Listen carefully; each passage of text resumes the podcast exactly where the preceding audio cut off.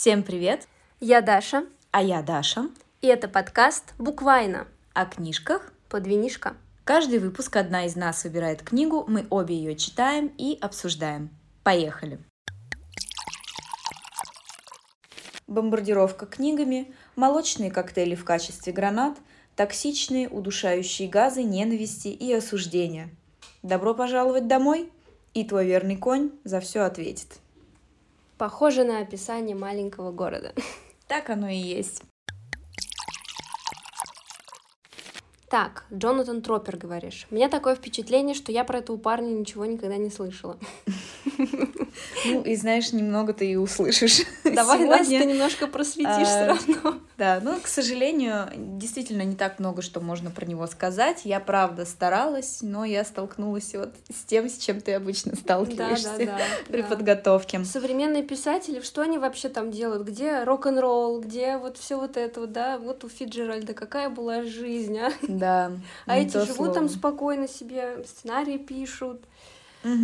Да, скучно, скучно. Э, Ну что ж, самое главное, что мы можем сказать про Джонатана Тропера, это то, что он водолей. Что бы это ни значило. Да, но это самое главное. Без этой информации вообще никуда. Родился он 19 февраля 1970 года, то есть сейчас ему 43. Родился он в Ривердейле. Да. Ривердейл. В данном случае это район на северо-западе Бронкса в Нью-Йорке. Ага. То есть это не тот Ривердейл. Не тот Ривердейл. Значит, с Арчи он не знаком. Нет. Итак, когда я готовилась, я пыталась э, искать всякие интервью, и я их даже нашла, но было... э, Сложность была в том, что во всех этих интервью он говорил про какие-то конкретные фильмы, э, сценарий, к которым он писал, или про какие-то конкретные книги, и даже не про книгу Джо, про нее я вообще ничего не нашла. И дело в том, что все вопросы, которые ему задавали, касались сугубо вот этого произведения. И ничего, никто почему-то его не спрашивал о его каких-то, о его жизни или, а, ну, например, о том, как он пишет. Ну, то есть такую информацию мне еще Мгм. удалось как-то выцепить из а, интервью, да, из его ответов, но в целом его просто про это не спрашивали. Видимо, не настолько он популярная личность, чтобы этим интересоваться, да. Ну, в принципе, да. он в основном известен все-таки как сценарист, Мгм. вот, и, ну, про это я тоже расскажу, как он работает, что как. Мгм. В общем, э, вот то, что мне удалось узнать. Будучи студентом, Тропер изучал английский язык. Ну, то есть как литературу там, да, вот Мгм. всё. Надо не французский. Да.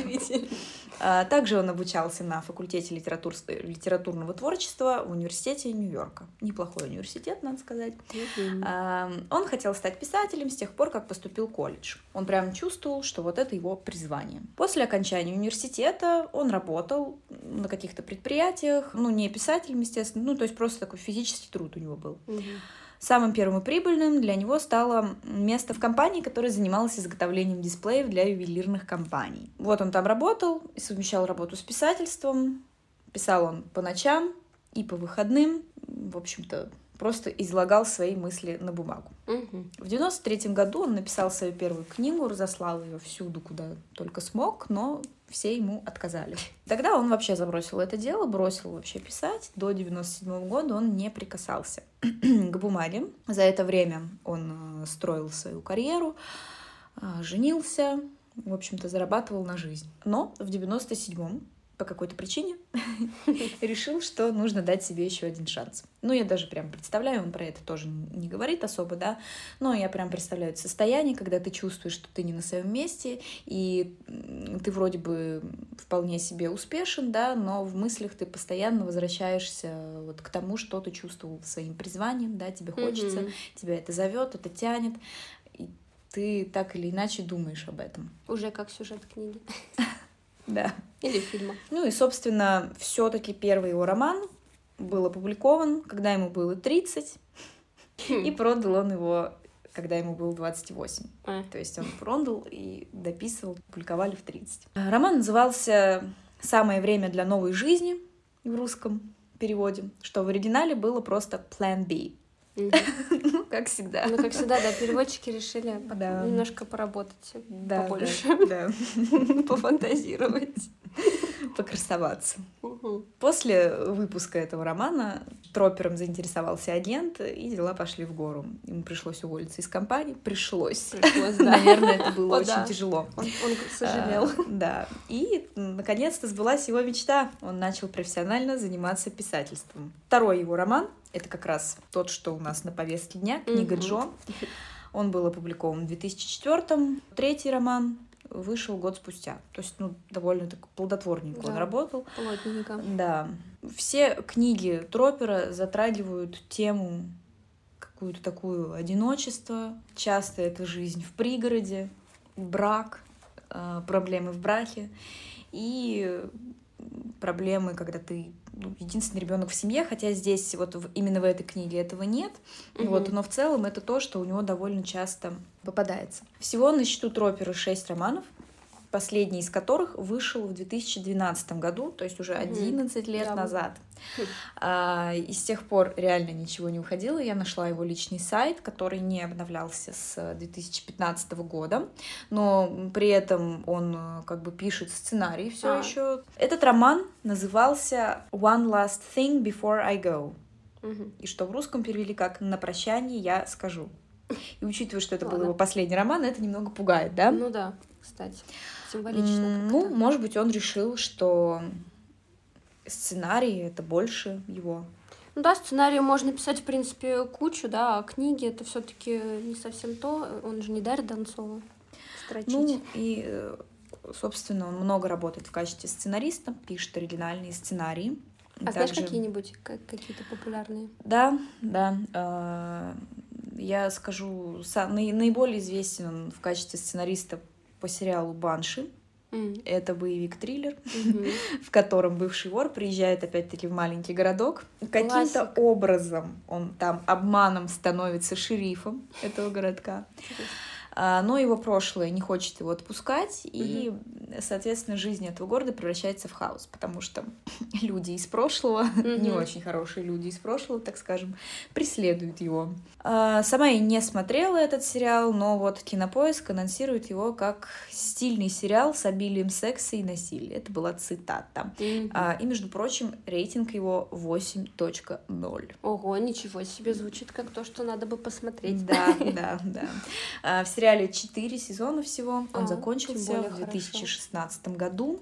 И вот если кому-то стало интересно и кто посмотрит, или, может быть, кто уже смотрел, то, пожалуйста, можете поделиться вашим впечатлением у нас где-нибудь в комментариях, в Да, Телеграме. В Телеграме в нашей скромной Было бы очень круто.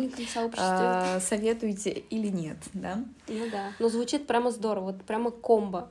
То есть это сериал не, да. не новый, сериал короткий, оценка 8, плюс еще такой жанр и с Мгм. обилием секса и Ну, насилия. Так вот, да, и как всегда над сериалами работает не один сценарист, э, ну, Тропер один из ведущих Мгм. сценаристов этого сериала, именно у него чаще всего брали интервью по этому поводу. Мгм. Ну так вот, помимо оригинальных сценариев, он также э, пишет сценарии адаптаций собственных романов и чужих романов. Несколько его романов были экранизированы, Мгм. но, честно говоря, я что-то вот не записала, сплоховала, в общем. Ну, я думаю, кому будет интересно, можно всегда погуглить. Ну да. Ну, что еще можно рассказать про Джонатана Тропера? Женат, трое детей. Блин. Да, раньше было интереснее, действительно. Да, Да. что можно рассказать? Да, да. Много пьет, дебоширит, жена сумасшедшая. Ну, вот далее. как он живет. Да, я, к А. сожалению, не знаю, да. А, И почему в его романах а, семья это всегда какое-то, ну, что-то проблемное, но, скорее всего, корни э, вот этого всего не в его собственной семье, а, наверное, в семье, где он все-таки рос, потому что Мгм. у него а, пока, вот это вот в английском называется nuclear family, да, Мгм. кровная семья, вот это Мгм. вот. У него все проблемы в романах именно с семьей, которая твоя кровная Да. семья. Судя по вот этому роману, я читала И только вот один, э, поэтому... в интервью там обсуждались другие, и там, Ага. в принципе, было тоже про проблемы вот с той семьей, с которой ты вышел. Мгм. Живет он сейчас в Уэстчестере, один из округов штата Нью-Йорк. У меня такое Ну. ощущение, что американцы любят забирать английские имена для своих городов. Они Такое ощущение, как будто забирать. Уэстчестер — это что-то как будто в Англии еще. есть. Такая, Да, интуиция. да, скорее всего. Вот, это нормальная тема. М. Ну и откопала я несколько цитат, Мгм. советов, так Так, скажем. о, отличненько. А, Советы. это Советы от рубрика. писателя. Моя любимая рубрика. Наверное, сегодня у нас на- есть только советы по написанию, да, советы для Ага. авторов. О, ну это вообще скажем ценно. так, Ух, потому ура. что, ну, как я уже говорила, Мгм. из его жизни что-то как-то найти очень-очень невозможно. Ну, ну, очень невозможно. Ну, это как Да, у нас да, вот да. эти два последних выпуска, видимо, да, вот РВ Летелье там тоже как бы ничего такого. Ну, просто, просто мужчина пишет книги, да. математик. Так, что, поехали? А, Моя философия, которой я руководствуюсь во всех моих романах, заключается в том, что люди непоследовательны. И я стараюсь создавать персонажей предсказуемо непредсказуемых. Вы их узнаете, вы их понимаете, но вы все равно можете быть удивлены тем, как они себя ведут. И я думаю, что это делает их очень реальными для вас. Потому что, как мне кажется, это то, что происходит каждый день. Классная Непоследовательность. цитата. Ну, кстати, э, реально классный совет Да, да, для очень, тех, кто очень. пишет. Гениально. Мне прям Люди щас- реально непоследовательны, да, и нужно это учитывать. Да. Мне очень понравилось, я решила, что это обязательно надо включить. Да, это здорово. Совет номер два. На самом деле я не вижу особой разницы между тем, чтобы писать что-то смешное или что-то мрачное. И то, и другое требует правильного подхода. Я трачу много времени на точную настройку, уделяя особое внимание выбору слов, тону и ритму. Смешная линия может стать намного менее смешной, если переборщить. Точно так же мрачное предложение можно испортить чрезмерным многословием или неудачным выбором слов. Это одно и то же балансирование, независимо от цели. Ну, Тоже годно. ну, в общем-то, о том, что и то, и то тяжело. Да. Ну и цитата номер три, она же последняя. «Мне нравится писать и романы, и сценарии. Это своего рода творческая диверсификация. Процессы очень разные, и вы задействуете разные умственные мышцы. Но в душе и на практике я всегда буду в первую очередь романистом.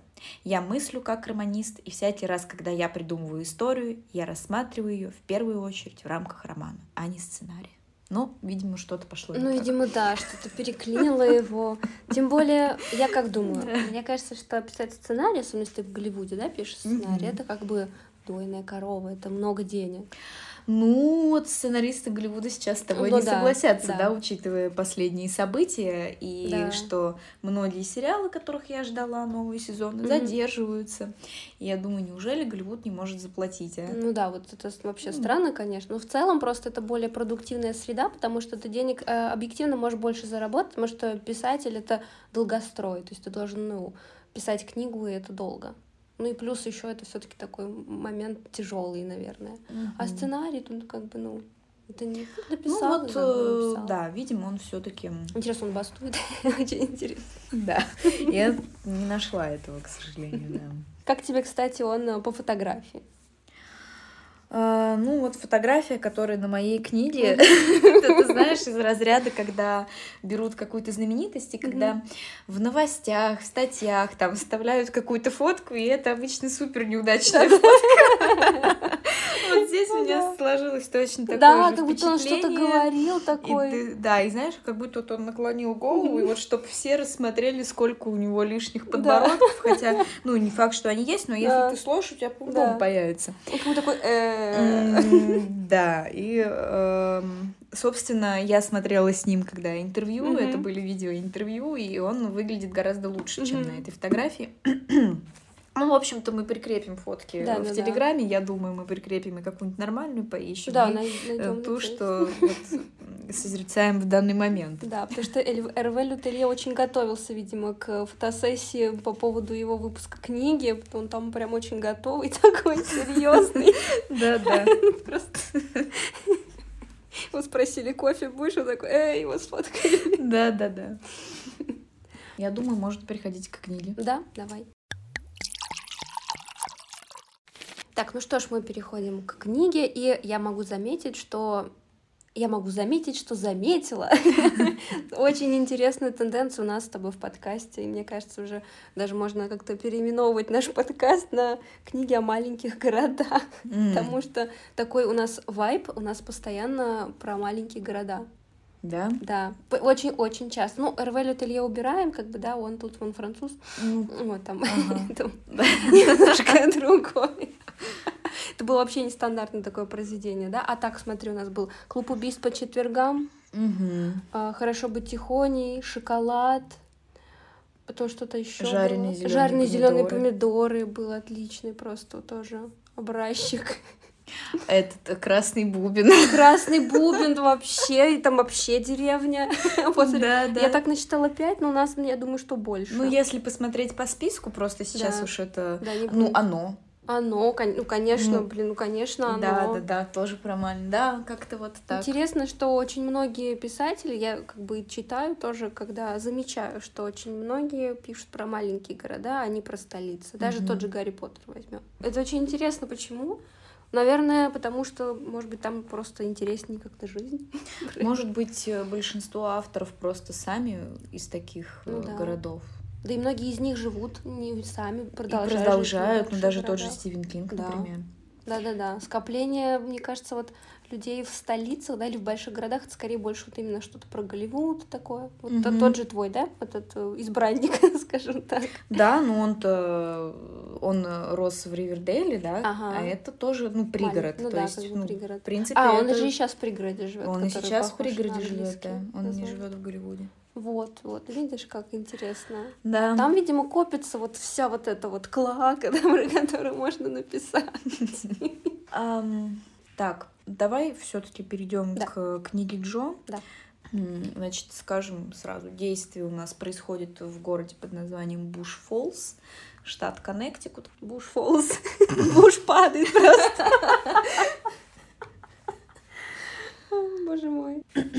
Так вот, действие книги происходит в городе Буш Фоллс. Э, Судя по всему, это выдуманный город. Э, Но по книге он находится в штате Коннектикут. Это маленький городочек, и, в общем-то, как мы уже про это сказали, да? Мгм. Действие у нас происходит... эм, Вообще книга строится, там есть воспоминания и есть то, что происходит сейчас. В общем-то, воспоминания захватывают у нас 1986-87 года, а то, что сейчас, это примерно 2005. И главному герою на момент сейчас 34 года. Мгм. Ну и, соответственно, его друзьям из детства тоже. Мне, кстати, было интересно, да, но опять же я не нашла какой-то информации. Мгм. Джонатан Тропер, и книга называется «Книга Джо».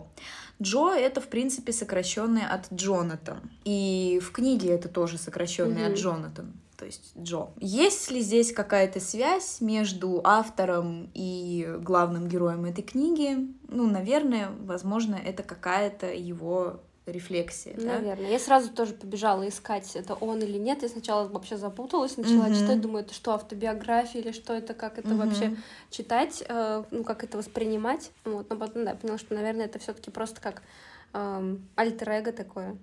Да, Что-то да. вроде. А, собственно, суть в том заключается, что он ненавидел свой город.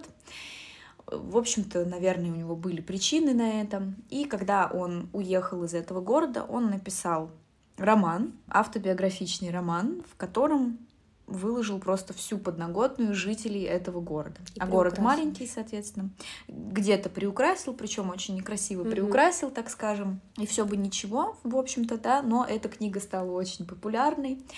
Мало того, что популярной в качестве книги, так по ней еще и сняли фильм с Леонардо Ди Каприо. В главной роли. Вот это меня и смутило, что там вроде, ну, уже и Леонардо Ди Капри, там еще кто-то был, такие, ну, существующие люди, и я, меня это сбило с толку, потому что обычно в книге всегда существует какой-то мир параллельный со своими какими-то Да, известными актерами и да. актрисами, Ну, которых в живой, ну, жизни нет. Здесь вот так. И в этот город там и пресса сразу же нахлынула и брала интервью, просила комментарии там по поводу. В общем-то, все знали э, про людей, да, то есть кто там кто в этой книге. Он, конечно, там что-то где-то поменял чуть-чуть имена, но Да, они он все равно были имена? созвучны. Да, он поменял, но имена все равно были созвучны, в общем Мгм. там. И он как бы, ну, не прикрывал ничего. А, в том числе, например, секс. И он думал, да, включать или не включать там эти сцены, но Мгм. ему его агент сказал, конечно, включать, потому что секс продается. Вот вам еще один совет. Мгм. Ты, кстати, знаешь, вот я все думала по ходу книги, да, насколько он храбро сделал, что написал все абсолютно. То есть он не только про них написал, он и про себя написал, в принципе. Да, Конечно. И потом да, про себя. блин. Да. А, и, ну, жил он себе спокойненько в Нью-Йорке, э, богатым человеком, считал, что он, в принципе, свободен от этого города, давно уехал, ни с кем не общался, ни с братом, ни с отцом из тех, кто у него остался Мгм. из семьи. Ну и вот однажды поступает ему звонок, что его отец э, перетерпел сердечный приступ и находится в больнице в коме. У него инсульт, по-моему, даже был. Инсульт, да. Извиняюсь, он, в общем-то, претерпел инсульт, находится в больнице в коме. Джо, главный герой, едет в свой родной город и задерживается там на какое-то время. Тут и происходит наше действие. Все действие происходит в этом городе, и пока он там находится, он что-то вспоминает из своего подросткового возраста, и вот такими флешбеками узнаем, почему он ненавидит этот город, что у него за причины. Здесь, кстати, вот на секундочку у меня впечатление было такое, как будто это начало книги «Оно». М, Да, там уже тоже он, а, ну, герои все Да, не да, да. помнили ничего про город, и когда приезжали в Дерби, да, как он назывался? Дерри. Дерри, Дерри, да, когда Мгм. они приезжали в Дерри, они начинали все вспоминать. И тут на него тоже все нахлынывает, и я нахлынула, и я прямо вот вспомнила про оно, вайп такой немножко. Я сначала подумала, может, сейчас тоже начнется какая-нибудь крепота. Но нет. Но нет. Ну, нет, в Ну, в общем-то, основном-то крепота да, началась, но ладно, да. не такая. Скажем так, эм, реальная крепота. Что еще? Вот меня, я очень хотела про это сказать, потому что меня вот в ступор цитата, которая находится на обложке, она меня ставит немножко в ступор. Так, Это какая-то Сью Марголис, не знаю, кто это такая. знаю. А, она высказала, выдала такое. В Джо, то есть, ну, в персонаже этой книги, в Джо нельзя не влюбиться. К концу романа мне захотелось родить от него ребенка. Честно говоря, я не понимаю, почему. Я все ждала. Я все думала, Да. что ну что-то там будет такое, что он вдруг окажется каким-то ну, под- вот, чтобы от него захотелось родить ребенка, он должен быть каким-то, наверное, ответственным, каким-то там замечательным человеком, прямо, да, Ну да. надежным. Но просто дело в том, что всю книгу мы видели подростка. И он, в принципе, к концу книги он остался этим подростком, он Мгм. просто осознал, что он подросток, но ему нужен, э, он предстоит огромный путь просто к взрослению. Как, я не знаю, к чему это вообще, мне почему-то представляется, я не знаю, надо будет тоже посмотреть, кто это. А, Но мне представляется, что это такая домохозяйка, которая сидит с бокалом вина, чит- прочитала эту книгу и такая, я хочу от него детей. Серьезно, ну почему именно она вот из всех домохозяек? Все... Марголис, Сью Марголис, боже мой. Да. Я не знаю. Сейчас наверняка окажется какая-нибудь журналистка Нью-Йорк Таймс, я не знаю. Или вообще ничего. Или никто просто, да, и может, ее просто придумали. Может, это жена издателя. А может, да. Или жена самого э, Джо. Стью... Стью? Сью Марголис, да. Есть такая, да. Была английским писателем, но она умерла. В общем, Сью Марголис существует. Да, Сью Марголис существует. Но очень-очень в а, узких кругах, насколько я понимаю. Марголис Сью, она написала какую-то нейротику. Ну, не знаю. В общем, что-то про голо- го- больную голову. Мгм. Но с намеком на эротику. Ну, намеком на эротику, да. Ну, окей. Ну, Ладно. в общем, да. И, наверное, она писала какие-то такие книжки, может быть, эротические, поэтому вот она ее Поэтому вот да. Да, да. Ну, почему она, и вообще непонятно. Ну, знаешь, ладно. слушай, у него там такое достижение. Трахнул мамку друга. О, это... Да, да, да. Это же просто, не знаю, воплощение, наверное, всех мечт вот таких парней. Да, да. Кстати, я сразу задам тебе вопрос тогда, Да. ладно, раз мы про Джо говорим. Эм, Что ты вообще можешь сказать про его характер? Вот, на мой взгляд, это безликий довольно персонаж. Я с тобой полностью согласна. Каких-то особых качеств он особо он не проявляет. Я вижу такого капризного подростка, которому вот уже 34 года, но капризный в плане его когда-то обидели, он с этим не разобрался, он просто ушел, обиделся на всех, ушел и не разговаривал. Да. Я его вижу вот таким. Мгм. И, ну, дело в том, что так оно и есть. И, собственно, он чем занимался в Нью-Йорке? Мы видим, что он 17 лет жил в Нью-Йорке. После того, как вот он уехал из города, он 17 лет там жил. Жил неплохо, да? Мгм. Ну, он... пустовато как-то. Да, так а в том и дело, потому что он никогда не закончил своей жизни в том городе. У него были какие-то женщины, с которыми он не мог развивать отношения. То есть он Мгм. старался, ну как старался, он начинал отношения, потом он вдруг понимал, что он не может, и он сам, он даже говорил, что ему стыдно, да, в этом признаться, но это так, что он сам сводил эти отношения на нет. Он так Мгм. себя вел, чтобы от него уходили. Да. Восемь недель все длилось. Да, да, да. И то есть он сам осознал, что у него проблемы, но он заливался алкоголем, может быть, там какими-то легкими наркотиками. Написал одну книгу и писал вторую, и это тоже была для него такая, ну, боль, потому что он не хотел быть этим писателем-однодневкой, да. Мгм. Вот. У меня, по-моему, даже есть а, на этот счет цитата Мгм. про писательство. Так. Вот его агент Оуэн, да, тоже отдельная история с его агентом. А, Так вот, по словам Оуэна, обычно, обычная история с художественной прозой такая. Первый роман зачастую во многом автобиографичен. А, Безусловно, в моем случае с этим не поспоришь. Именно вторая попытка показывает, на что способен автор как писатель и чего он стоит на литературном рынке, поскольку тут ему приходится призвать на помощь свое воображение, дабы создать нечто из ничего. Издательский мир, мне вот это очень понравилось, вот Мгм. слушайте, это предложение просто пробирает. Издательский мир изрядно обогрен кровью из порезанных вен писателей-однодневок. Ой, да. Эм, Собственно, вот про писательство, да. Мгм. Ну да. он боялся, то есть это тоже на него давило, я так полагаю, то, что он боится быть писателем-однодневкой и так далее. Определенное давление. Ну, да, я думаю, действительно, после того, как ты написал первую книгу, и эта книга произвела фурор, естественно, от тебя все чего-то ждут. Да. Он еще он заработал на фильме, в общем-то, Ну, неплохо. как бы да.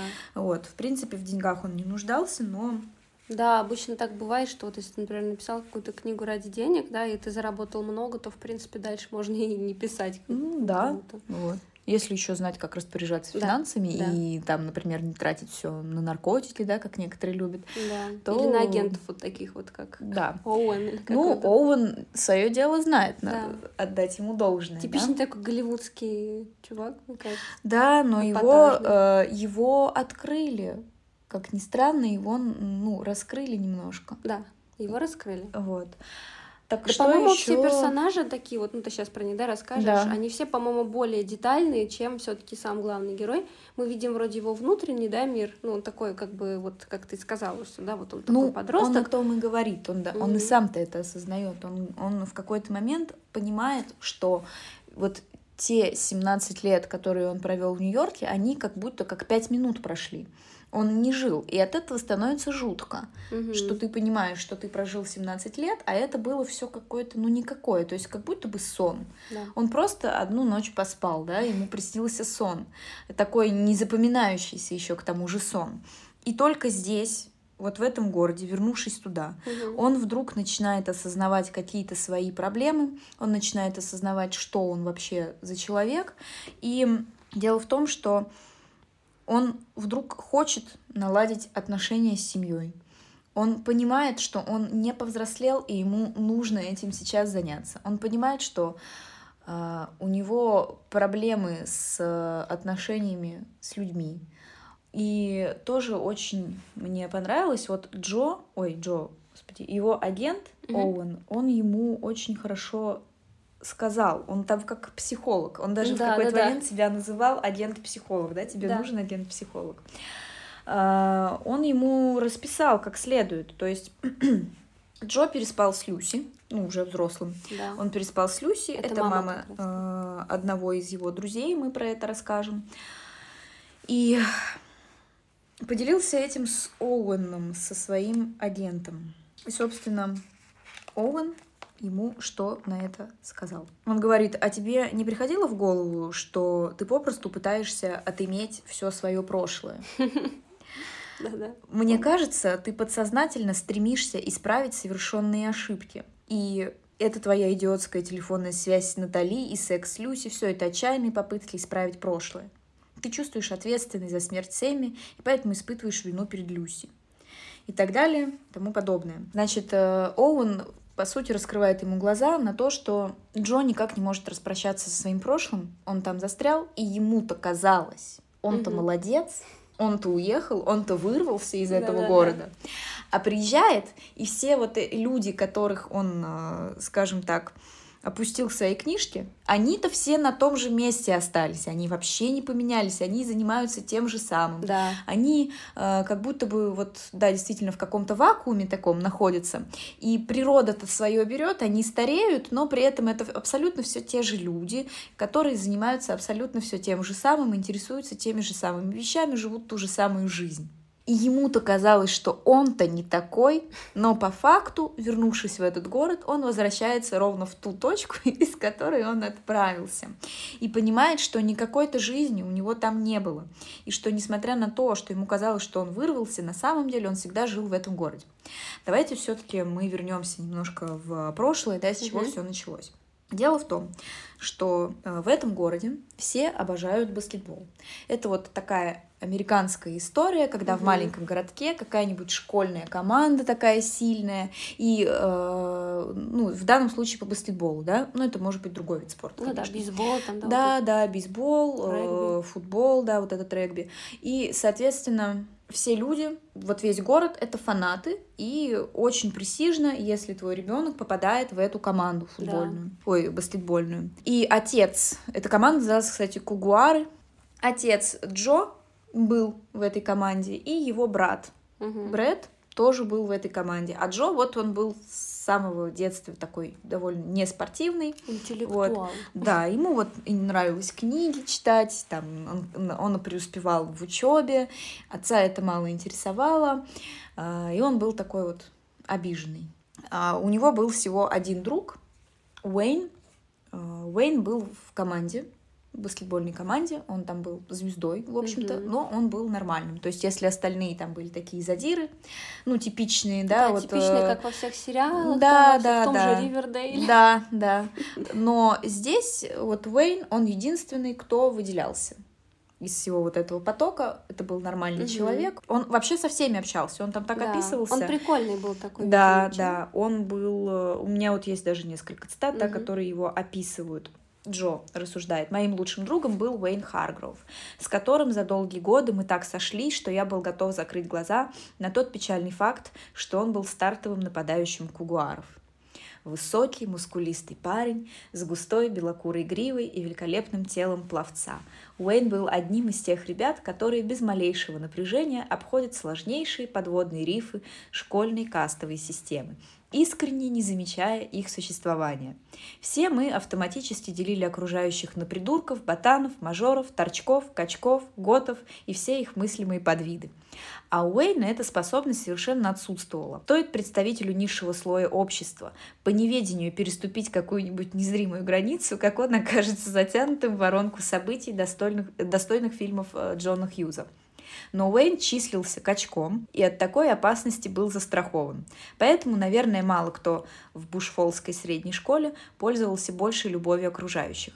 У него было отличное чувство юмора, но он никогда не извил и никого не подкалывал, и при этом обладал колоссальным зарядом положительной энергии, которая передавалась всем вокруг. Я страшно завидовал Уэйну, но никогда на него не обижался, потому что он не старался нравиться. Это происходило само собой. То есть вот такой прекрасный человек, ну да. вообще, э, который никого не задирал, со всеми хорошо общался и не замечал вообще никакого кастового подразделения. То есть для него это не существовало, да? Все равны. Вот, вот это был друг э, Джо и единственный друг на многие годы. Но вот однажды в город переезжает новая семья, очень маленькая семья, мама и сын. Это как раз э, Сэмми и его мама Люси. Мама такая сексапильная красотка, ну а Сэмми лучше прочитаю описание Сэмми, чтобы было понятно. Угу. Сэмми Хаппер переехал в Бушфолс летом, за год до нашего выпускного. Худой парнишка с детским лицом, песочного цвета волосы, дерзко поднятые гелем на немыслимую высоту. Очки в черепаховой оправе и неприятная склонность к брюкам со стрелками и кожаным мокасинам. Они с матерью жили до этого на Манхэттене, откуда, по слухам, были вынуждены уехать из-за какого-то скандала. Отсутствие конкретных деталей только подстегивало бушфолских сплетников, и домыслы возникали бывали самые гнусные. Тут не говорилось, какие домыслы, но, Да. в общем-то, потом мы узнаем, что это был за скандал. Так вот, Сэмми — это был человек с чувством юмора, который любил подшучивать над всеми. И он эм, очень любил э, музыку. И он был довольно необычным, то есть он мог ходить по коридорам школы, петь какие-то песни, Мгм. распевать, что-то там цитировать, то есть такой очень живой, тоже он мне казался таким очень открытым, э, настоящим Мгм. человеком. И дело в том, что он переезжает летом, то есть во время каникул. Он знакомится с Джо, потому что он приходит на работу в фирму отца Джо. И Джо Мгм. там тоже летом работает. Джо знакомит Сэмми с Уэйном, Мгм. и у Сэмми и у Уэйна завязывается роман, За как в Джо. Аниме каких-нибудь. За спиной Джо. И Джо догадывается, но у него нет к этому абсолютно никакого отношения, вот совершенно. Единственное только, он даже думает, ну, мне, в принципе, удобно Мгм. не знать, да, Да. я лучше буду не знать, потому что это удобно. Не надо ничего, э, никаких э, выяснений отношений, не надо никаких разговоров там. Да. Я лучше буду не знать. Единственное, он внутри себя молился только, чтобы никто об этом не узнал, а то его личная жизнь, ну, Мгм. он лично от этого пострадает, нарушится а, вот эта- да, уклад его жизни, Да. собственный. Разумеется, об этом все узнают. Я не знаю, но здесь меня Джо прямо начал бесить в этот момент. Все узнают. Я могу понять реакцию Уэйна. Уэйн психует и вообще сбегает из этого города. Мгм. Окей, он не хочет видеть Сэмми. Это, в принципе, тоже можно понять, потому что он сам в центре этих событий. Он и так находился под давлением, а тут еще больше. Но он тем более еще и сам себе как бы этого не подозревал до встречи с И Эмили. его никто не поддержал. То есть Мгм. дело в том, что его мать отвратительно вообще Да, э, себя козёл. повела, вот, э, можно сказать, отказалась от него. И вот он сбегает из этого города, остается Сэмми, остается Джо, Джо, который очень сильно внутри себя злится на Сэмми из-за всего вот этого. Он внутри себя обвиняет Сэмми, и что теперь его жизнь, его Джо жизнь разрушена. Она не такая стала.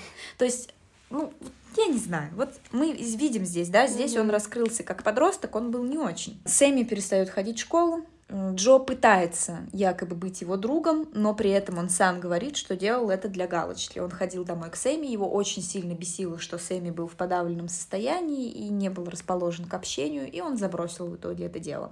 Да, да и он больше ходил, по-моему, ради его мамы. Да, и больше ходил ради его мамы. Заканчивается все это дело тем, что Сэмми кончает с собой. При этом он приезжает к Джо и говорит ему такую вещь, говорит, Джо, мы же были друзьями, почему мы больше не друзья?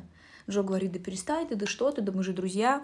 Мгм. И Сэмми ему говорит, «Э, не хочешь со мной сейчас прокатиться, да? Поехали, прокатимся. Ну, Джо, конечно, отказался, а все почему? Потому что наверху ждала его, его девушка Карли, голая. У него там патрохон Да. очередной.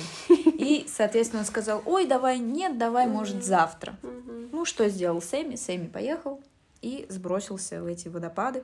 А Почему, собственно, город назывался Буш Фоллс, да, там у них какие-то были водопады определенные. И э, Джо потом себя винил. Ну, в общем-то, наверное, его вина здесь есть. Ну, как Может есть. быть, конечно же, нельзя так говорить, и но... а, Да, это не он принял это решение. Да, он не толкал там Сэмми, но он ведь знал, он ведь видел, что с ним что-то происходит. И вот эта вся ситуация, она, в общем-то, навела меня на мысли о том, а, что вообще такое настоящий друг. И мне кажется, что, ну вот я пришла к такому выводу, да, Мгм. мое мнение, что настоящий друг это друг, который вообще-то в принципе способен услышать твой крик о помощи, который способен увидеть, что с тобой что-то не так, и не пройти мимо. Ну, Да, Ну, у него же как же там Карли, это же была просто любовь всей жизни. да, любовь всей его жизни, которую он, в общем-то, потом тоже Бросил. бросил. И вот так заканчивается история их э, тинейджерства, да, то есть Мгм. Уэйн уезжает, э, мы не знаем куда, мы не знаем, что с ним происходит. У Джо, бедняги Джо, жизнь разрушена. Тут потом еще Сэмми посмел покончить с тобой. Да, вообще и еще больше ему испортил. насолить тут, понимаешь? Кошмар. Так вот, через 17 лет он приезжает туда. Уэйн вернулся в город. К сожалению, у Уэйна спит, причем он уже совсем плох. Совсем и плохо. на тот момент, если сейчас спит, это уже не такая проблема, то тогда было все очень и очень плохо. Да. И как раз вот мы буквально там несколько минут назад мы слушали описание Уэйна, какой он был, так вот Уэйн, какой он стал. Он пришел к Джо домой. То жалкое подобие человека, которое я вижу на крыльце отцовского дома, в обивших джинсах и старой куртке с эмблемой кугуаров, оказывается Уэйном Харгрувом. Но проходит некоторое время, прежде чем я узнаю его. От когда-то густых светлых волос осталось только несколько бесцветных прядей, которые в беспорядке раскиданы по его черепу. Под глазами, провалившимися вглубь глазниц, залегли темные круги. Он страшно худой, угловатый, плечи сгорблены, локти торчат и выглядит таким потухшим, как будто ему гораздо больше лет. И словно бы этого мало, на болезненно-прозрачной коже лба и шеи виднеются маленькие бордовые образования, зловещие признаки саркомы капоши. А ну, то есть мы видим, да, человек уже практически в могиле. А, мы узнаем, что Уэйн уехал в Голливуд, пытался там, в общем-то, преуспеть, Мгм. в общем-то, не преуспел.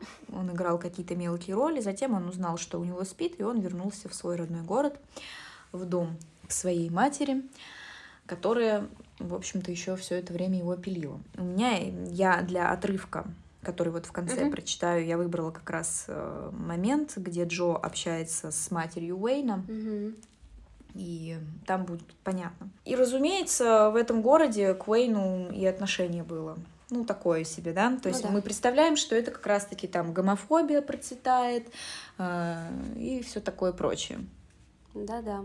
А Джо, значит, когда приезжает, он, он проводит время с Уэйном, а, он сближается со своим племянником, который классный, Да, Джаред. Да, Джаред классный. Вообще очень классный персонаж. Вот, Тоже и- он понравился. Да, сразу, Больше вот, как всех. говоришь, прям, да, мне тоже больше всех, прям Да. вот улыбку вызывает. Да, он классный. Что еще? С Карли опять. Карли, вот, кстати, Карли, она тоже мне показалась бесцветной Мне тоже она показалась бесцветной. Вот Джо ее описывает как ну, глазами влюбленного, как Да, да, да. и, естественно, она для него это Да. эталон, да, но это просто его как бы слова, Да. это, может быть, он не головой Его даже взгляд, говорит. ну, в целом, она Ну, такая... просто, просто проходная, такая так проходная скажем. девушка, да, которая отучилась там, где она, там, в Гарварде, по-моему, да, и вернулась себе в город, то есть сделала, Да, да. сделала газету, и, в принципе, про нее больше нечего сказать. Про характер мы ничего не понимаем. Я так понимаю, что она очень даже э, не против э, покувыркаться с Ну, подростковых времен. И это единственное, по-моему, что про нее можно сказать, да, потому что я не выставила никакой картинки про нее. Вот Джареда я вижу, Уэйна я вижу, даже Люси как бы вижу. Да. Люси, Да. мама Сэмми, да. Люси, мама Сэмми, она, ух, такая. Также Джо у нас встречается, с- сталкивается, так скажем, с некоторыми личностями, вот как раз-таки с задирами, и с теми, кто задирал Сэмми все время. И они, в общем-то, задирают Джо так же, как задирали в школе. Ну да, и там Ничего, этот э, стал шерифом, да, по-моему? Да, один из них стал шерифом. У Джо очень интересные отношения с собственной машиной. О, да, да, да. Это, наверное, я не знаю, почему это так поднимается в этой книге, да, да, но... да, да. Но это интересно. А, Но интересно, во-первых, его машина книге называется не машина, а обязательно Мерседес. Э, Я веду свой Мерседес, Мгм. я припарковал Мерседес, там и так далее, и так далее, и так далее. Да. То есть ее исключительно называют Мерседес, да? Мгм. И ему постоянно стыдно за эту машину. Он чувствует себя супер неуверенно, супер неуверенно. Я не понимаю, почему. Ну, то есть, казалось бы, да, что такого. Но а, вот он приезжает в город, и его брат садится к нему в машину и говорит, хорошая машина. Вот опять же, да, говорит Брэд, усаживаясь на, пассажирс- э, на пассажирское сиденье Мерседеса. И кожаная обшивка бесстыдно пукает под его джинсами. Спасибо, смущенно бормочу я. И тут его брат говорит, небось, недешево обошлась. И дальше нам а, автор выдает монолог как раз-таки Я внутренне содрогаюсь. Ничего хорошего из этого разговора не выйдет. Фирменным автосалоном Мерседеса следовало бы иметь специальную комнату, куда покупатели приглашают сразу после подписания всех бумаг в демонстрационном зале. Причем там должны быть мягкие ковры и кожаная мебель с такой же шикарной обшивкой, как и салон только что купленного автомобиля. Там специальный сотрудник под чашечку свежемолотого кофе с пирожными проводил бы небольшой инструктаж по поводу того социального багажа, который всегда приобретается с роскошным автомобилем. Социальный багаж. Правила поведения и все такое. За 68-то штук, вот, 68, это на момент 2005 года, да? Да. Могли бы и постараться. Вот тогда я, может, и был бы готов к тем неловким ситуациям, в которых постоянно оказываюсь как неопытный владелец Мерседеса. Допустим, я соглашусь с предположением брата то есть то, что недешево, да, тогда выйдет, что я смотрю на него свысока. А скажи я, да нет, не так уж и дорого, получится, что я выпендриваюсь. Пока у тебя нет денег, кажется, что в них содержится ответ на все вопросы. И только когда деньги появляются, ты понимаешь, что они приносят с собой новые вопросы. Причем, в отличие от прошлых, эти нужно держать при себе, потому что сочувствовать тебе никто не станет. Да, мне очень понравился этот монолог, когда я читала, действительно. Про деньги, это правда, да. Ну, наверное, у меня, конечно, я никогда не была, богат... не была богатым человеком, и мне все еще кажется, что деньги — это ответы на все да, вопросы. Да. Ну, не на все, конечно, на но, многие. по крайней мере, на многие, да. да. Но, э, видимо, мы подсказку знаем, нам дают, да. что да, мы не знаем, что мы знаем. Mm. Вообще классно, что вот чем мне больше всего подкупила книга, тем, что в ней очень много таких милых монологов, да, очень да, да. Э, таких отвлечений про да про все что угодно. Вообще это, очень довольно грустная, точнее не довольно, это очень грустная очень книга, книга на самом деле, и там местами я плакала. Я тоже. Вот. В конце э, особенно. Да. Когда да. вошли все кугары вот на, на Да, я плакала. Позе тоже, блин, господи. просто как господи. Да. Это действительно меня растрогало. Меня растрогало не так много книг за последнее время, но меня очень растрогал Бакман. Угу. Меня растрогала жарный зеленый помидор, который мы с тобой угу. обозревали. И вот эта книга меня растрогала. Да. В последнее время. И, собственно, он приезжает в этот город на своем Мерседесе, и этот Мерседес полностью уничтожают. Мне очень жалко. Машина ну, не жалко. заслужила. Сначала ему разбивают фару, угу. потом ему царапают. царапают эту машину, и под конец вообще ее сжигают. Ну, это как символ такой, как будто бы символ. Символ. Вот... То есть э, я тоже об этом подумала. Угу. Я подумала о том, что вообще э, человек богатый, о нем, о том, что он богатый, можно в первую очередь рассудить по его машине. Да. Потому что его дом, ну, ты идешь, прохожие смотрят на тебя, они же не знают, как выглядит твой дом и что там у тебя да. вообще, да? Вот. Но зато все видят твою машину. А, и это такой некий идентификатор твоей статусности. Да, и да. он приезжает в этот город, и ему показывают, что нифига, ты все того же статуса, какого ты и был. Угу. И у меня почему-то в голове картинка из мультика Золушка диснеевский, вот этот угу. вот старый, где э, она хочет пойти на бал, и зверушки всякие помогают ей шить платье, и она такая выходит вся красивая в этом платье, что сейчас она пойдет на бал, но вот ее сестры злобные набрасываются на нее и рвут просто в клочья это платье. И она стоит такая вся оборванная, валяются ошметки этого платья, вот Джо как будто бы остается со ошметками вот этой своей машины. Да. Но, опять же, он так спокойно, в общем-то, к этому да, относится, говорит, спокойно. ну, типа, мне все равно никогда не нравился этот автомобиль. И Карли ему говорит, да, он тебе не подходил. Это он походил Брэду. Да. Племяннику. Э, Джареду. Джареду. Брэд. Брэд да. Ну, потому что Джаред как раз-таки очень трезво смотрел. Да. Он просто видел хорошую машину. Ну, вообще герой, он эгоцентрик, я думаю, да. даже не эгоист, он эгоцентрик. Да, он да, считает, да. что все вокруг, да. и все вокруг происходит из-за него, для него, угу. и вот все как будто крутится вокруг него, но на самом деле это как бы не так, и это хорошо, что как бы сама книга нам, э, ну, как бы она, угу. сам автор как бы не согласен с точки угу. зрения этого героя, да, и как бы да. героя как бы роняют, так скажем, в свои же вот э, вот ну и что это вот что это описание может нам сказать о женщине, которая хочет от него детей, от такого человека? Я не знаю. Эгоцентрика. Мне кажется, что эта женщина, она в сговоре с той женщиной, которая написала песню «Боже, какой мужчина, я хочу от тебя сына». Да, да. Примерно один и тот же склад ума. Не знаю, почему там так много внимания уделено машине, вот этим отношениям, но что есть, то есть. Ну, это просто да, такой как бы инструмент показать героя еще один просто да, одна ну, еще кстати, да, очень классный Да. инструмент, э, Да. классный прием. Да, да, да, да.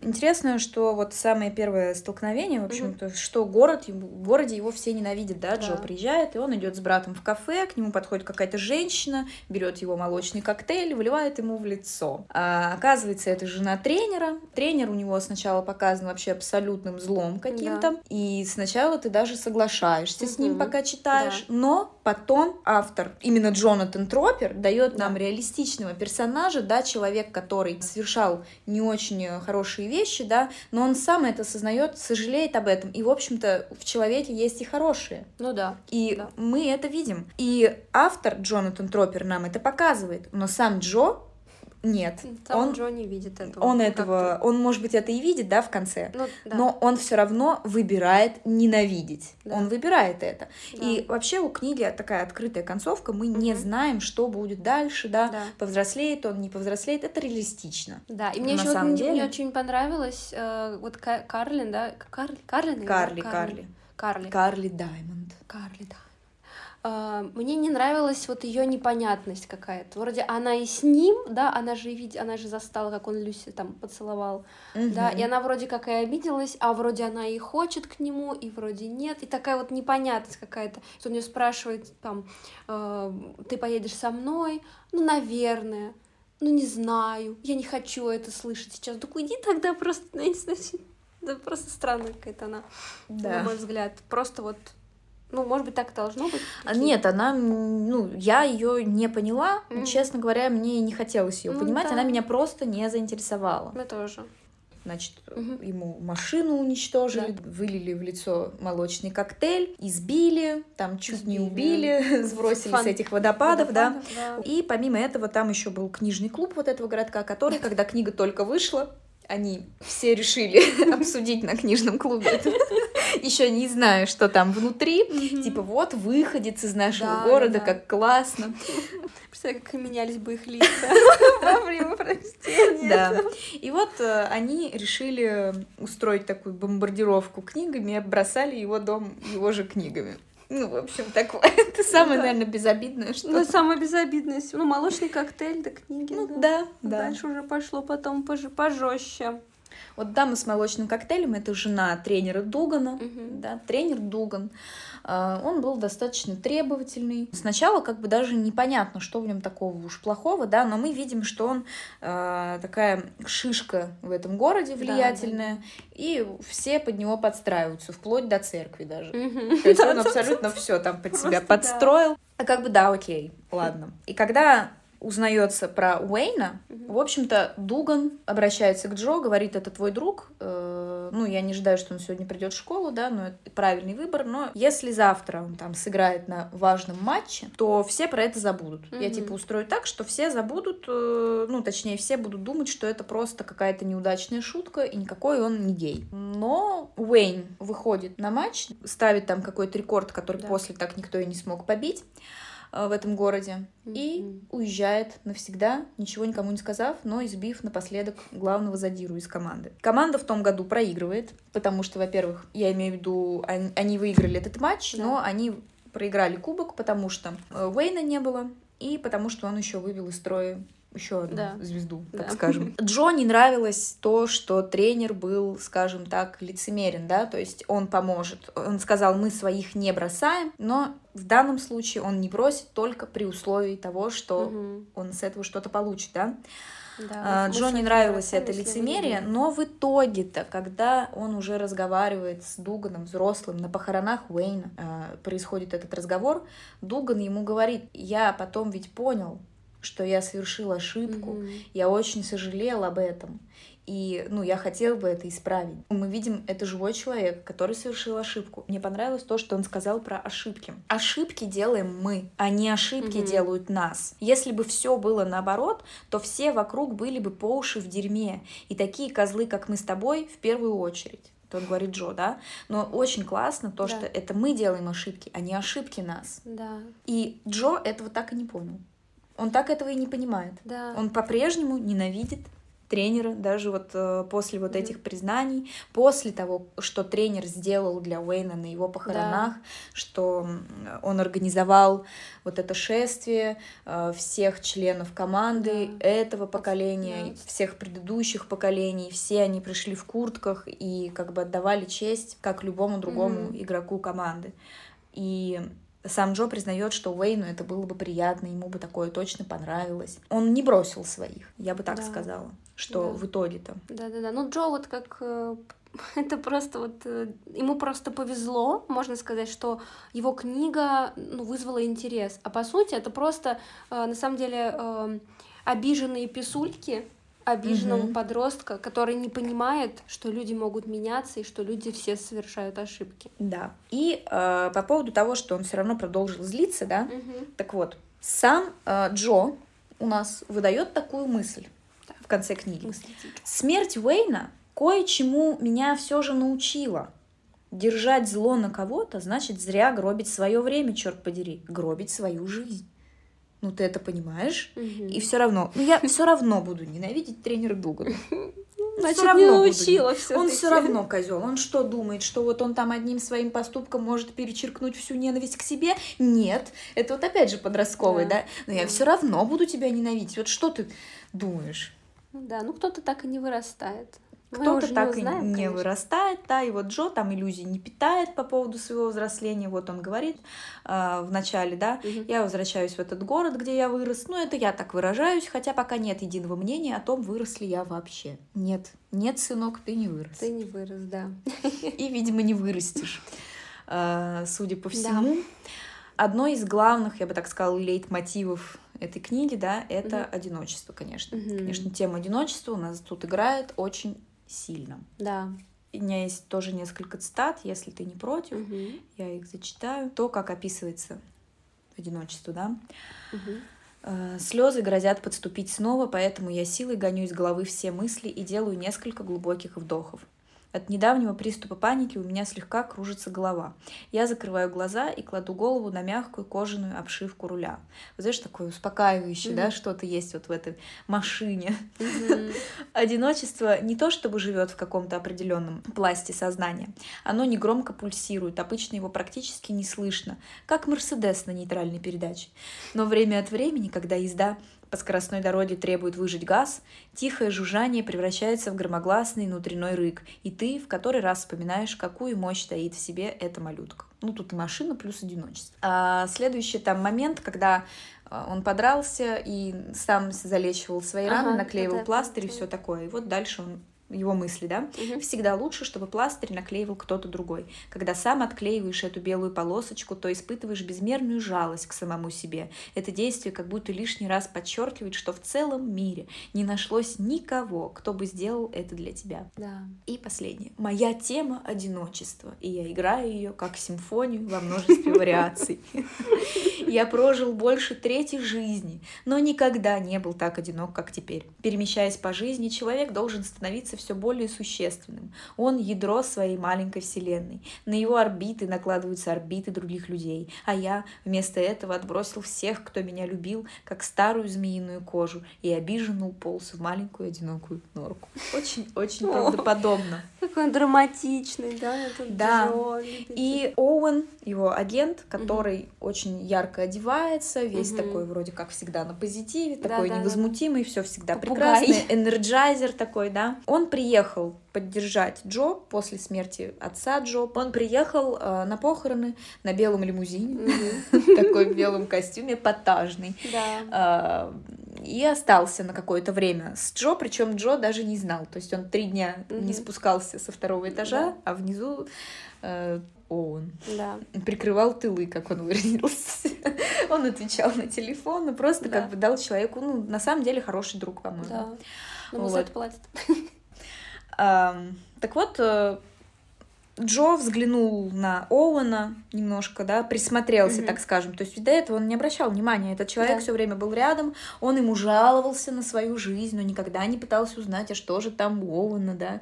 И вот он э, увидел его на диване, обложенного там вот этими коробками из-под пиццы, какими-то баночками из-под газировки, Мгм. э, на диване с ноутбуком с порнушкой. И вот он говорит, сидит тут колобок колобком среди собственных отходов, такой жалкий. И тут мне неожиданно приходит в голову, что настоящий Оуэн, тот, кто прячется за резкими остротами и дурацкими нарядами, это просто грустный, одинокий человечек. Пышное многословие и несуразная чрезмерность. Всего лишь нити, из которых он постоянно отчаянно вьет свой защитный кокон. Единственное, что отделяет его от бездны. Или я просто проецирую на него свои чувства в конце. Все-таки свел к себе Опять к себе. задумался про другого человека и все-таки вот все-таки свел. Наверное, вообще очень много можно говорить. Может быть, Дашуля, у тебя есть что-то, что добавить, потому что Мгм. тут еще много чего. Может быть, что-то и всплывет. Ну, я просто возникли свои какие-то мысли по поводу, да, этого произведения. Вчера как раз я об этом думала, и получается э, история как бы такая обычная, да, человек, который уже там добился какого-то успеха в большом городе, приезжает в свой маленький город, да, и там как бы для него, в принципе-то, всем плевать на его этот успех, да, и я просто подумала, вот он так ненавидит свой город, почему, да, потому что там произошли такие события, которые, ам, ну, вызвали вот у него такую реакцию, как, да, обиду, хотя, по сути, ему ни- него-то никто не обидел, по сути. Да. Обидели-то не его, но он как бы затаил обиду, видимо, на всех, э, за всех, и, в общем, А почему? Ну, потому что все было не так, как он хотел. да, все не так было. И вот это вот, вот это все, и он уезжает, как бы, да, и я поняла, что, ну, есть же такое, как бы, на мне кажется, бытует, да, распространенная такая вот, э, как бы, нелюбовь к своему маленькому городу, ну, в нашей настоящей Мгм. жизни, да, многие, как бы, относятся как-то с пренебрежением к своему городу, в котором родились, и мне теперь кажется, что большинство вот этой, этого пренебрежения, оно не из-за того, что, фу, маленький город, а из-за того, что ты здесь оставил кучу всяких травм, Мгм. кучу неприятных воспоминаний, и ты уезжаешь отсюда просто вот как от, вот от как раз как вот Джо уезжал от всех вот этих обид. И по Да. сути здесь не город виноват, а виноваты вот ну просто какие-то события, и ты от этого всего уезжаешь. Да, да. Совершенно с тобой согласна. Ну и еще прикольно просто так. Я представлял себе, как Джо весь такой эм, писатель, так, в солнечных очках, в Мерседесе, ну это я от себя добавила. Ага. на Мерседес такой думает, ну сейчас я приеду, я тут буду такой классно, а ему потом коктейлем в морду. Да уж. Мне это понравилось. Вот, и последнее, что я скажу от себя, это вот, э, ну, на- наверное, как-то это мельком тоже проговаривали, да, но просто я хотела заострить внимание на том, что бросается очень в глаза, как город и люди, которые вот этим спортом занимаются, насколько они узколобые все таки и насколько они застряли в прошлом, даже брат, вот, да, мы про брата не Да. так много говорили, а про него и сказать нечего. Он просто человек, который действительно застрял в прошлом, он, в принципе, эм, живет с той девушкой, которая делала ему минет в школе в школьное время, Мгм. да, и то есть он и так-то и как бы женился на ней. Да. То есть все как-то вот Вот, кстати, тоже тут интересно. И он продолжает вести свою такую жизнь. Да. Он а, помощник тренера да, в помощник команде. тренера. Вот, все нормально. Но а, его жена, он ее не любит. Да, Его жена Синди. Она чувствует себя нежеланной, у нее идеальное тело, идеальная внешность и так далее и тому подобное. И вот сейчас ее не желают. Она не изменяет мужу, муж изменяет ей, и при этом у нее появляется тенденция раздеваться догола перед всеми. перед всеми, даже Да. перед сыном. Перед сыном собственным, перед друзьями сына, перед Джо, который приехал. И она объясняет Джо это так, что, ну, я так стараюсь ради этого тела, хоть кто-то же должен любоваться. Это что-то тоже ненормальное. Вот Да. она застряла там вот в том статусе, она не хочет взять себе что-то еще, она хочет всегда оставаться вот этой школьной красоткой, на которой все пускают слюни. Да, И все, то есть это все. Ей ничего не надо больше, да. Такое происходит с людьми, которые Есть такая теория, да, что если ты был популярен в школе, то ты потом можешь застрять в Да, этом, потому да. что потом-то ты выходишь, а все в жизни-то не так. Да. Э, не так все легко. Тебе всегда будет казаться, что там было лучше. Мгм. Именно эти люди всегда приходят на эти встречи выпускников там и так далее, Да, не да, да, да, пропускают. да, они не пропускают. И Вот. ты вроде бы вот, ну, как бы люди, которые так в школе были среднячком, да, у них больше шансов как-то, ну, Да, ну потому Наоборот. что им не за что тут цепляться. Да. Они не цепляются, они Да. идут дальше. И- А эти цепляются. И часто такие сюжеты, да, крутятся, ну или, по крайней мере, в каких-то сериалах есть обязательно какой-нибудь эпизод, где кто-то возвращается, идет на, на встречу одноклассников, и там все вот эти королевы тамбалов, Да, да, короли да. баллов, или там спортсмены, они все так же и выглядят, только постаревшие, такие же дегенераты. Да. А другие люди, они как бы растут над собой, изменяются, а Мгм. эти, они так и остаются. Так очень что весь город вот это, да, он весь вот только и держится на вот этих старых воспоминаниях, и у людей больше просто как будто ничего нет.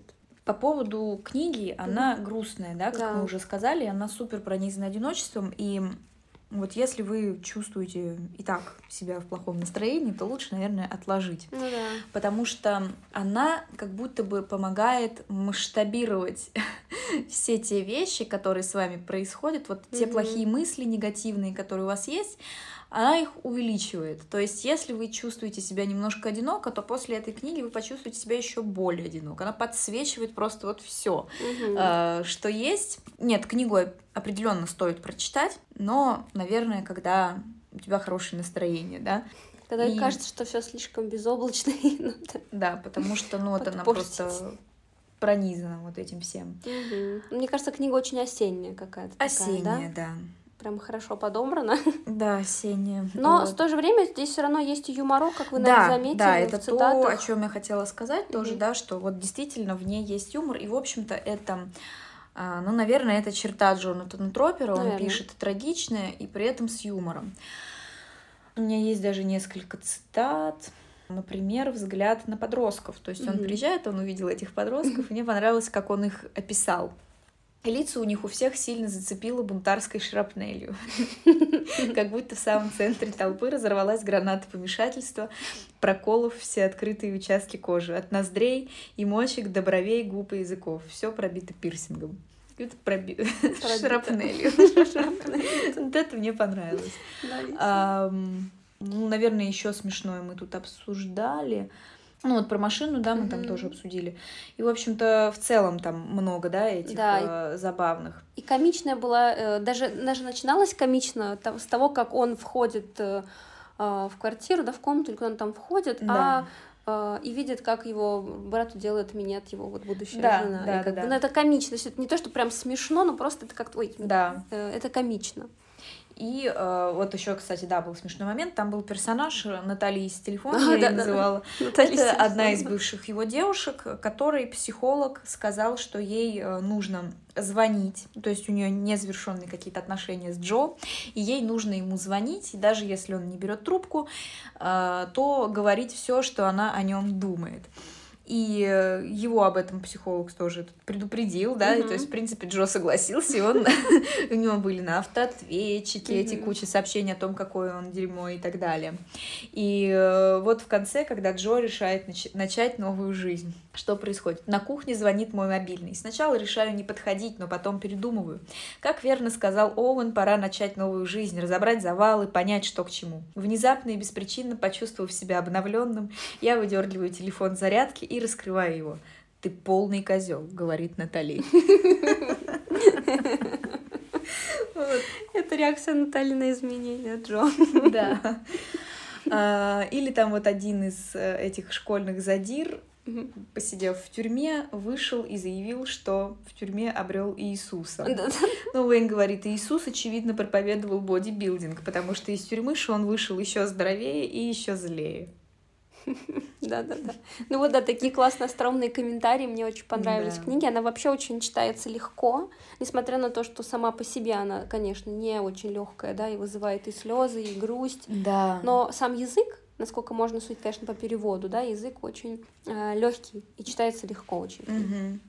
И вот опять же Джо, который постоянно жалуется, страдает, как ему бедному плохо и так далее. Но вот Уэйн, например, никогда не жаловался. Да, Уэйн классный. А вот уж кому нелегко, так это Уэйну. Да. И э, Уэйн я себе отметила его стату, да, где он mm-hmm. говорит вообще о своем положении и о гомосексуализме в этом городе, да, как mm-hmm. вот каково это. Быть гомосексуалистом это все равно, что пройти ускоренный курс по природе человека, говорит он. Получаешь реальное представление об изнанке обычных человеческих отношений. Кто-нибудь послабее, он криво улыбается, мог бы нахрен сдаться. Он mm-hmm. откидывается на стуле. Короче говоря, чтобы долго не рассказывать, торжественной церемонии по случаю моего возвращения не было, ну, в город. Mm-hmm. И я практически залег на дно. И только недавно до меня дошло, что жить-то осталось совсем недолго. И какого рожна я должен отказываться хотя бы от одной секунды из-за этих козлов?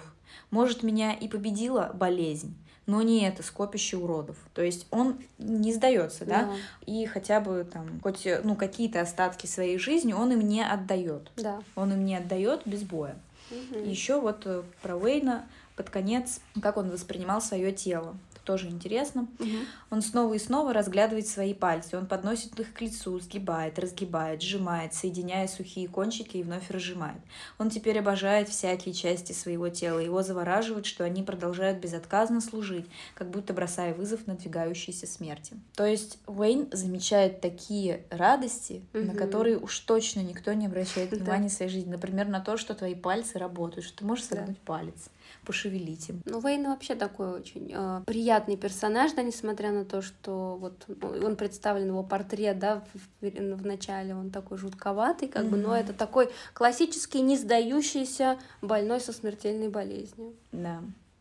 И, наверное, напоследок, э, что я бы хотела... Mm-hmm. Нет, мы, кстати, забыли отметить, что, в общем-то, Джо узнает, что его отец-то да. его любил, ему да. казалось, что нет, а он да. узнает, что отец гордился им, любил его. Он просто начинает плакать, наверное, можно его понять, потому что уже ничего не поменяешь тут, потому что он узнает уже поздно. Но он сам, опять же, виноват. Да. То, что он не пытался как-то наладить да. а, отношения, ну, не пытался позвонить, там еще что-то, но его отец, он как раз-таки, я просто также мне пришла в голову мысль, что ведь это же мало одному хотеть наладить отношения, нужно же, чтобы на другой стороне не только хотели, но тоже понимали то, что да. нужно их налаживать. А его отец, похоже, что понимал. Потом Джо тоже обращает внимание на то, что его отец как будто бы замкнулся в себе после смерти матери.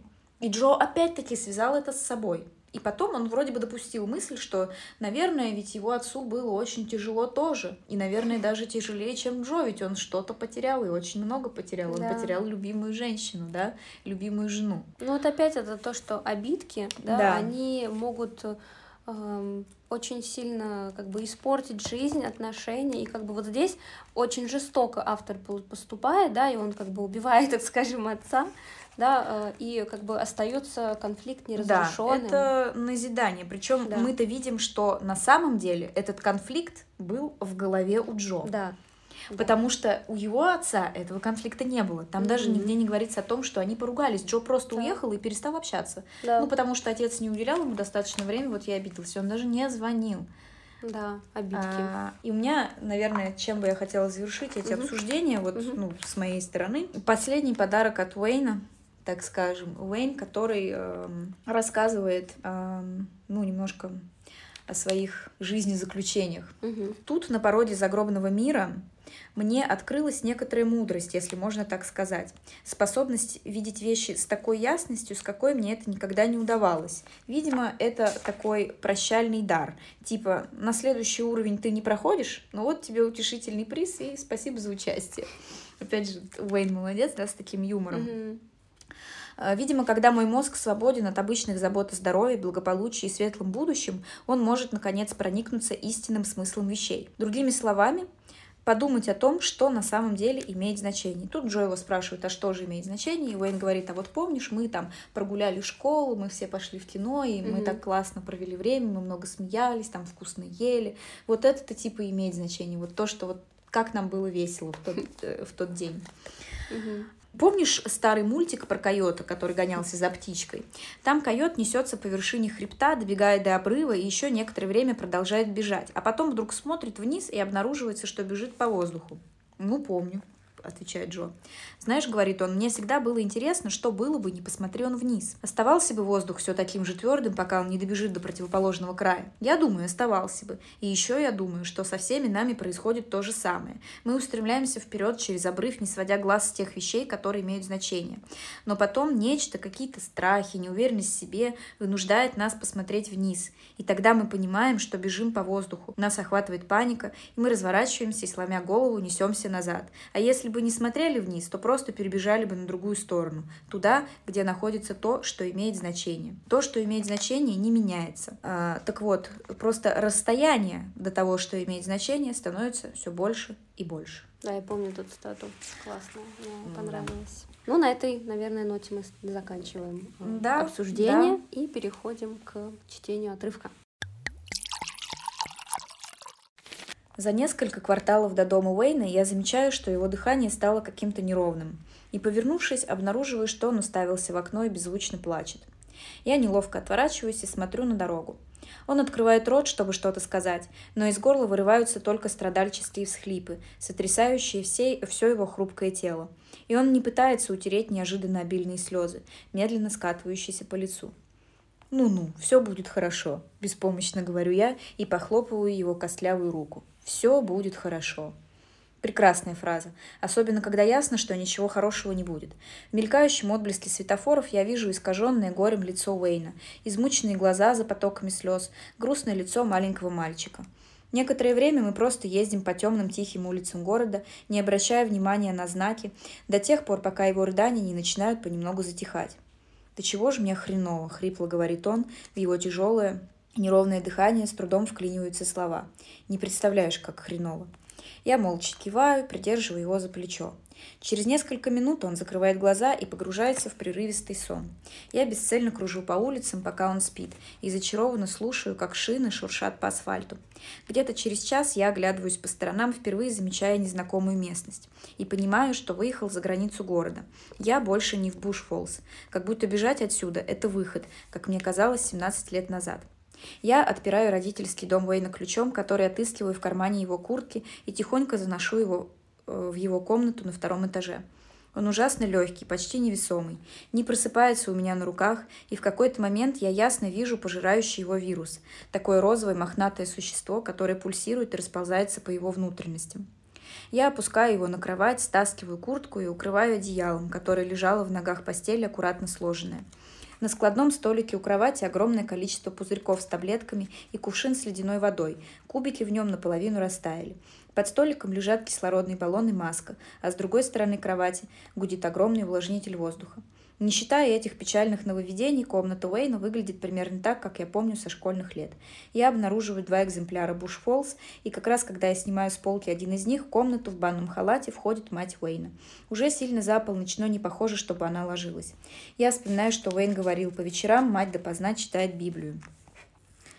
«Кто здесь?» – шепчет она.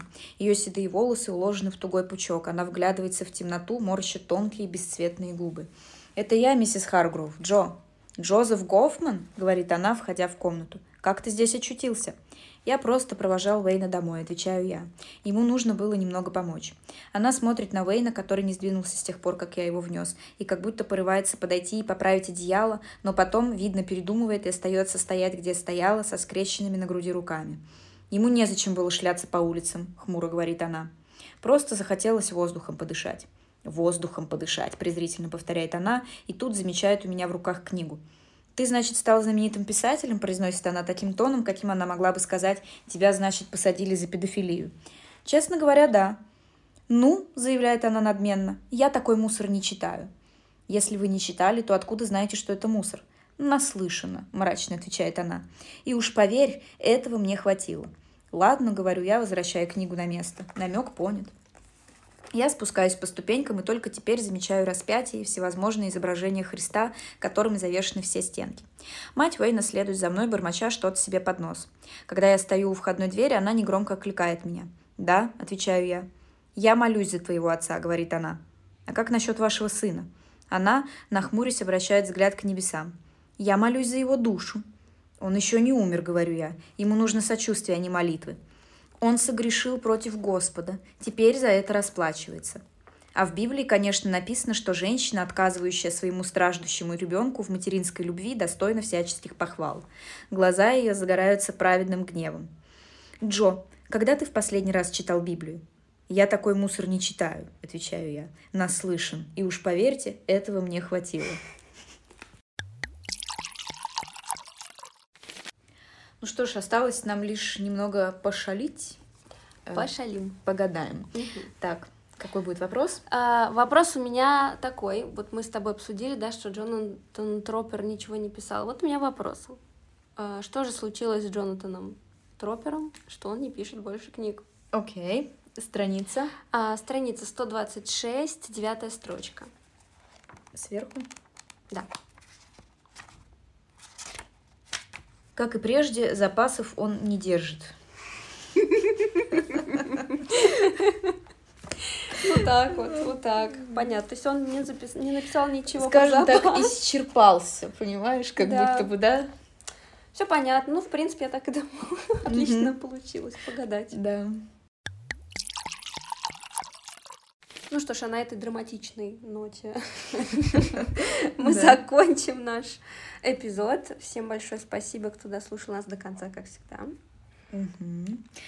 А, Да, поставьте нам оценки, лайки, звездочки, что там еще Сердечки, есть. да. Вот. И подписывайтесь на наш канал в Телеграме. Мы там стараемся чем-то делиться тоже. Ссылку вы найдете в описании под этим выпуском. Или как под любым другим, в общем-то.